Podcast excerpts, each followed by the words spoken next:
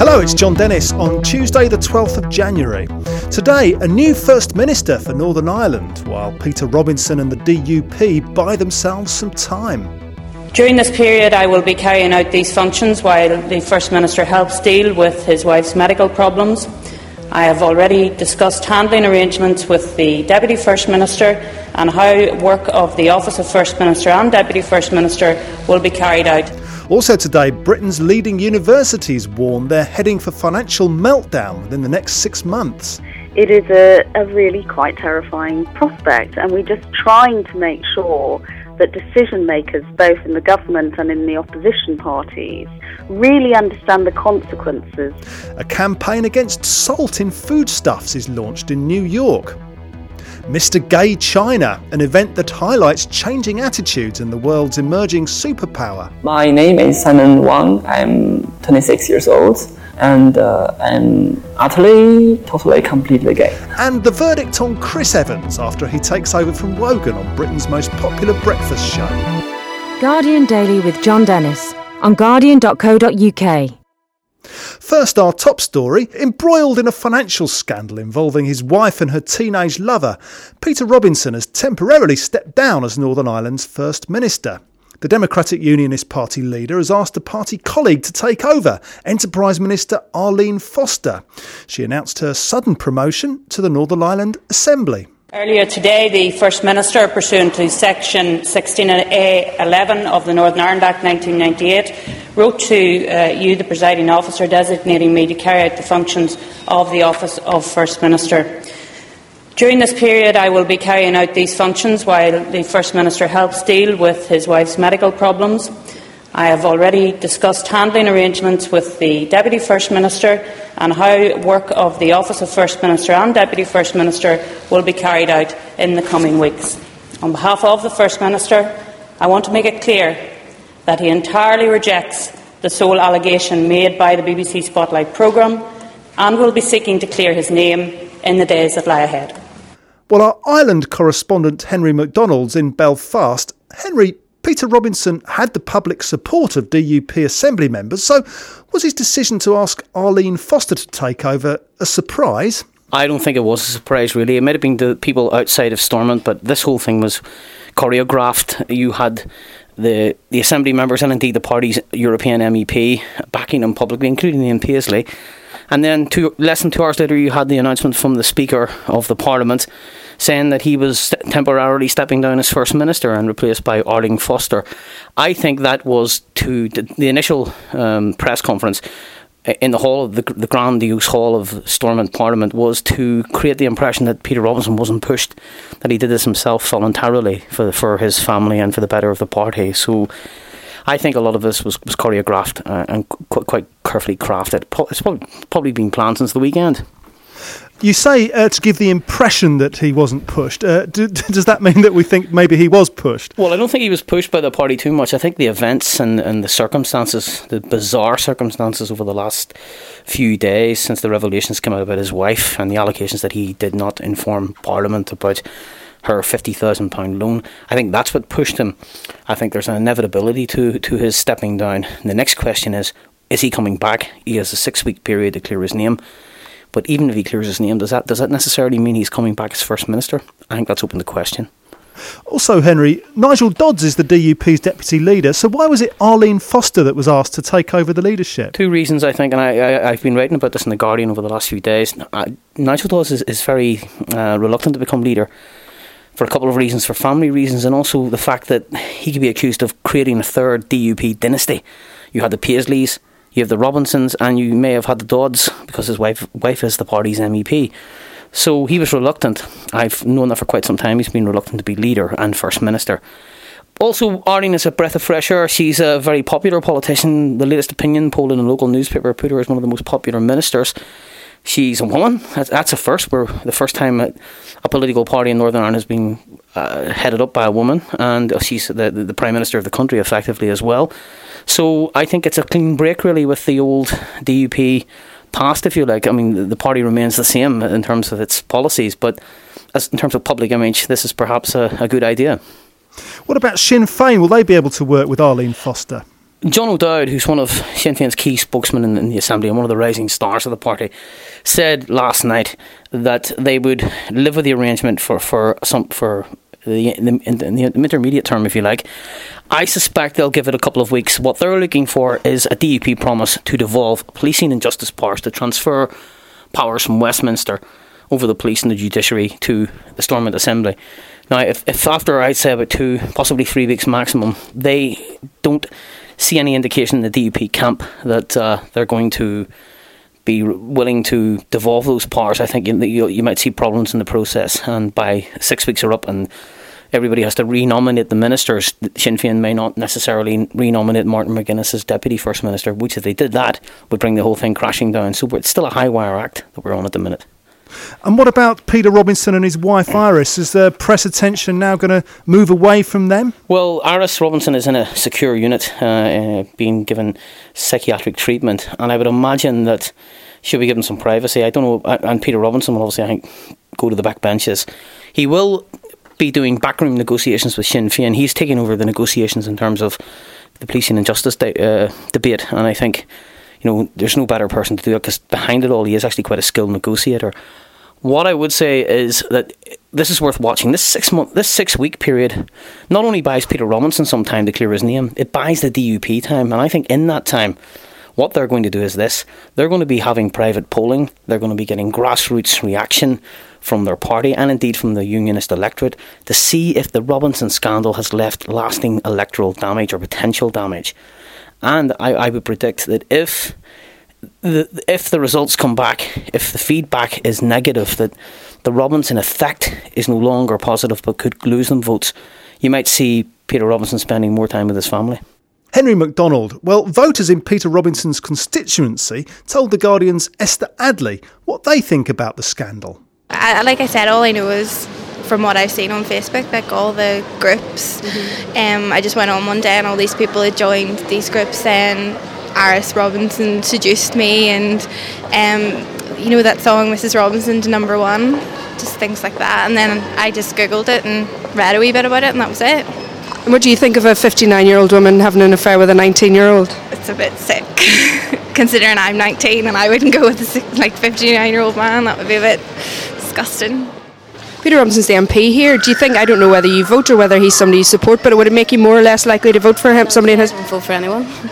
I don't even vote for anyone. I don't even know who he is. I've only seen him because of this on the news. That's it. What about you? What do you think? I do vote for him. Do you? yeah. and do you think it would make any difference to how you're going to vote? No, no. Why not? It's not his fault. His wife had an affair. you know. Mm-hmm. I don't think it's, it shouldn't reflect badly on him at all. I think she has ruined him he should stay on. He should get rid of her. That's it. How do you feel about it all? I just think it was a silly mistake she made. You know, help went to help somebody and got involved, and I just think it was a silly mistake she made. But you know, as a Christian and her being a Christian, what can you say? It's just one of those things that she's she's done, you know. And her husband, unfortunately, he's going to pay the price for it. Esther Addley reporting. And there's full coverage today at guardian.co.uk slash politics. Also on the Guardian's website.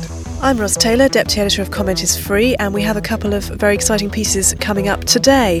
One of them is by Zoe Margolis, author of the infamous sex blog Girl with a One Track Mind, and she is taking on criticism by an academic and the founder of Facebook, Mark Zuckerberg, who ask whether blogs like hers are actually making it difficult for the rest of us to maintain our own privacy online. Another piece we've got coming up is by Chris Ames. Chris is probably the person who's been following the Chilcot inquiry most closely and has a very good idea of what exactly Alastair Campbell did or didn't do to the document assessing the risk that Iraq posed before the Iraq War. So both those coming up today on guardian.co.uk slash comment is free. Breakfast.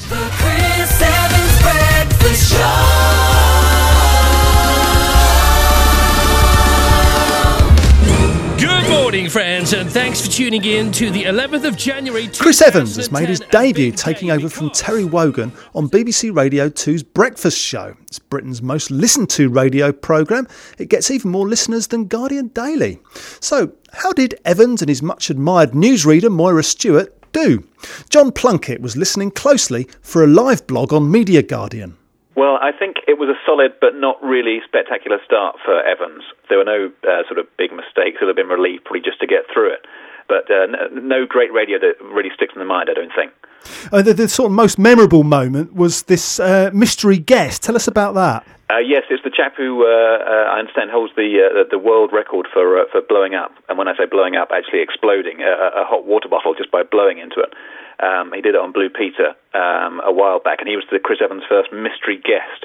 But I think uh, he remained uh, mystery even uh, after Evans had chatted to him for three minutes. He was, he was to say he was full of beans was an understatement, and uh, I think it would be good to be a, a fly on the wall of the uh, the after show um, kind of production meeting uh, to, to see what uh, Evans thought of um, him as being the, the, first choice for that slot.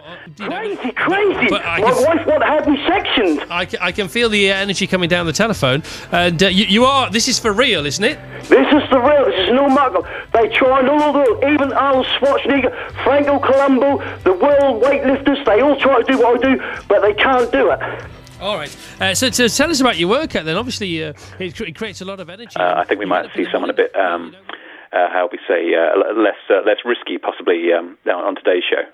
I mean, we, we all remember Chris Evans going spectacularly off the rails in the 1990s. Um, I guess he'll be happy not to have gone spectacularly off the rails quite so soon this time, anyway. Yes, apparently he didn't sleep at all the night before his first show, and uh, he, he, spent the night watching Bruno, the uh, the Sacha Baron Cohen film. I don't know if that's in radio textbooks as uh, as ideal watching for preparation for for a national breakfast show, but it's the first, hopefully, of, of many. And I think uh, I think we'll see him ease into it. It took him a while to get used to the drive time slot when he first uh, when he when he first arrived on Radio Two. So uh, the problem with with his first show, I thought, probably was that it sounded a bit like his drive time show just transferred to breakfast. So he really needs, needs to uh, to, to fine tune it a bit and tailor it to a breakfast audience. But having worked at Radio 1 for all those years and at Virgin Radio, that shouldn't be a problem. Chris Evans, very different kind of broadcaster from Terry Wogan, who's done that breakfast show on Radio 2 for 27 years. What will Wogan listeners make of the new man? I got to say, I think it will be a bit of a shock to them. The BBC's done everything they could to ease the transition, for instance, by hiring someone like Moira to kind of hold their hand as we go from, as you say, 27 years of Wogan to, to the new boy on the block. But I, I think in, in tone and sound, it was Evans' new show was certainly slightly closer to the kind of breakfast show you get on commercial radio, or, or dare I say, Chris Moyles on Radio One, rather than what we were used to uh, with Wogan. So um, it'll be a, a, very interesting, to say the least, transition. And he might well hang on to most of the eight million listeners that he inherited from Terry Wogan, but I think uh, they, they, could well be a, a, very different audience. Some will go, new ones will arrive, but I think we'll see quite a lot of churn, to use that phrase.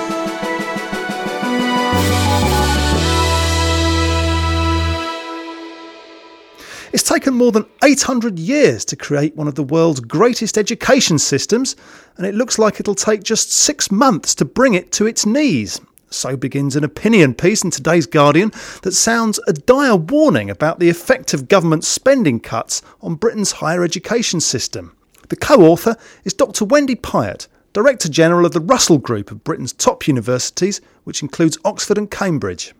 The article is a dire warning about what seems to be a very bleak future. I mean, we don't know the exact details. We don't know, as I put in the article, where the axe is going to fall exactly because it could be taken to some extent from student support.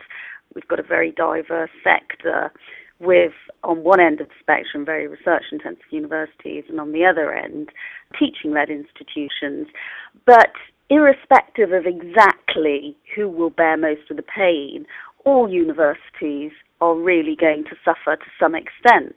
Um, everyone's affected by capital investment.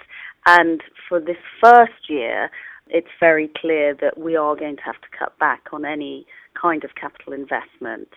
For the next few years, we're not exactly sure if research will be hit or teaching or capital spend or student support. But wherever the axe falls, it is a, a really quite terrifying prospect. And we're just trying to make sure that decision makers, both in the government and in the opposition parties, really understand the consequences a lot of people listening to this who aren't involved in higher education may be thinking, well, you know, there's got to be some public um, sector cuts. We've got to reduce the national debt. Higher education is going to have to suffer along with everyone else. But you've said in this article in today's Guardian that you know, you've gone as far as to say this is a defining moment in our country's history. Yes, and that's largely because it is such a great shame. The government has previously tried to invest a bit more in higher education, and particularly in our research base.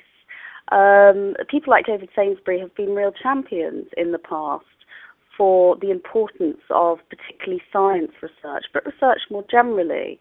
And after the really savage cuts in the 80s, um, we did manage to at least repair some of the damage of that underinvestment. But now it seems we, we are sliding backwards very quickly with having got to a position where we're just getting our head above the water, really punching above our weight in terms of our uh, ability to cope internationally. I mean, the UK is recognised as a country that really does much better than it should com- when you look at the investment that is made into higher education. And so now we're saying we just don't see how, with these, the size of these cuts, the magnitude of of these budget reductions, how we're really going to retain that position because they're just so huge. Wendy Piatt. My name's Jon Dennis. You're listening to Guardian Daily. In China, gay sex was illegal until 1997 and homosexuality was classed as an illness until 2001. But now, China's first gay pageant is taking place. Tania Branigan reports on Mr. Gay China, a contest whose winner gets the chance to go to Norway to compete for the title of Worldwide Mr. Gay. My name is Simon Wang. I'm 26 years old. I'm an art dealer and curator, contemporary, and uh, I'm utterly, totally, completely gay.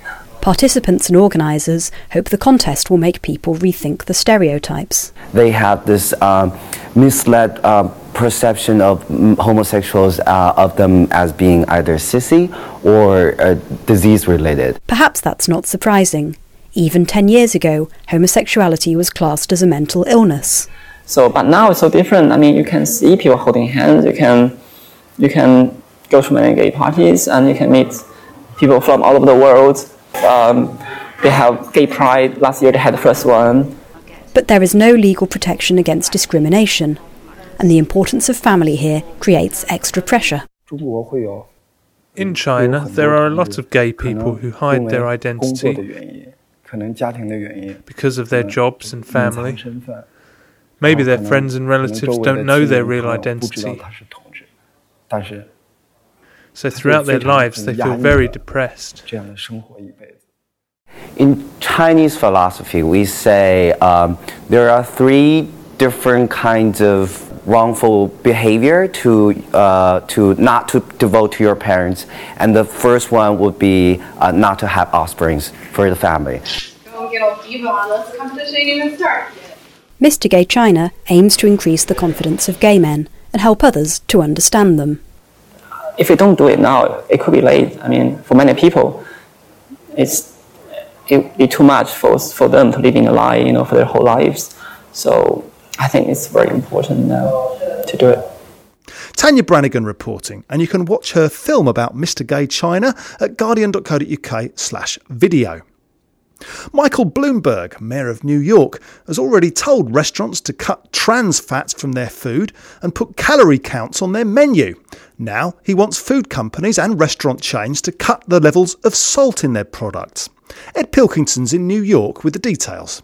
Well, they've announced today that they are introducing a new health drive to try and reduce the city's salt intake by about a quarter over five years.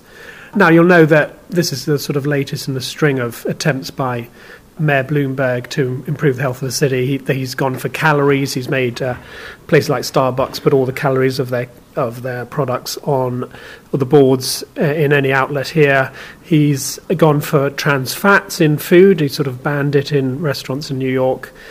And they've also obviously were one of the first to, to make New York a smoke free city. So, this is the latest uh, uh, drive. Although, unlike previous efforts in those things that I mentioned, this one is fully voluntary. So they're asking companies that make fast food and restaurant owners to reduce their salt use by about a quarter, but purely voluntarily. Do we know whether there'll be many takers for this initiative? It's sort of a little unclear at the moment. A, a, few fairly big companies have come out and saying they think it's a great idea and are sort of embracing it. They obviously see some sort of commercial advantage in being seen to be, you know, good employers and good food manufacturers. But others, such as Campbell Soup, uh, the makers of Campbell Soup, are a little bit iffy about it. It's gonna. It's quite difficult to reduce salt in the sense that many consumers are used to the taste of salt. Um, it sort of makes food taste more vibrant, and also, of course, it makes food last longer if you can it. So it's slightly tricky to reduce salt without incurring costs because the the replacement chemicals you can use to replace sodium are all more expensive than salt, which is quite an inexpensive chemical to, to use in manufacturing.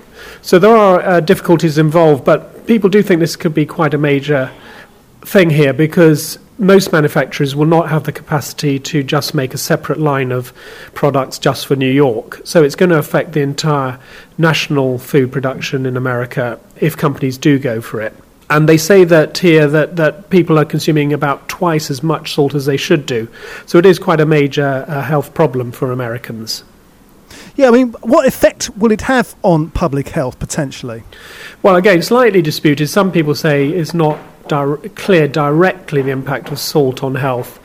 Others say that you know we know enough now to to be more careful than we are, which is that too much salt puts up the uh, blood pressure, and that in turn can cause strokes and heart disease.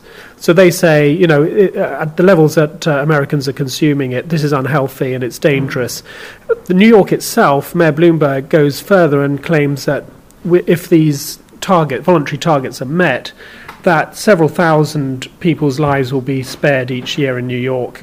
And nationally, that could be as much as 800,000 people, which is quite a bold claim because, as I say, that the, the research is not crystal clear in terms of a direct connection between salt and, and uh, coronary death. But they're saying they could actually save hundreds of thousands of lives. Ed Pilkington. Phil Maynard and Tim Maby with the producers of today's edition of Guardian Daily. I'm Jon Dennis. Thank you for listening.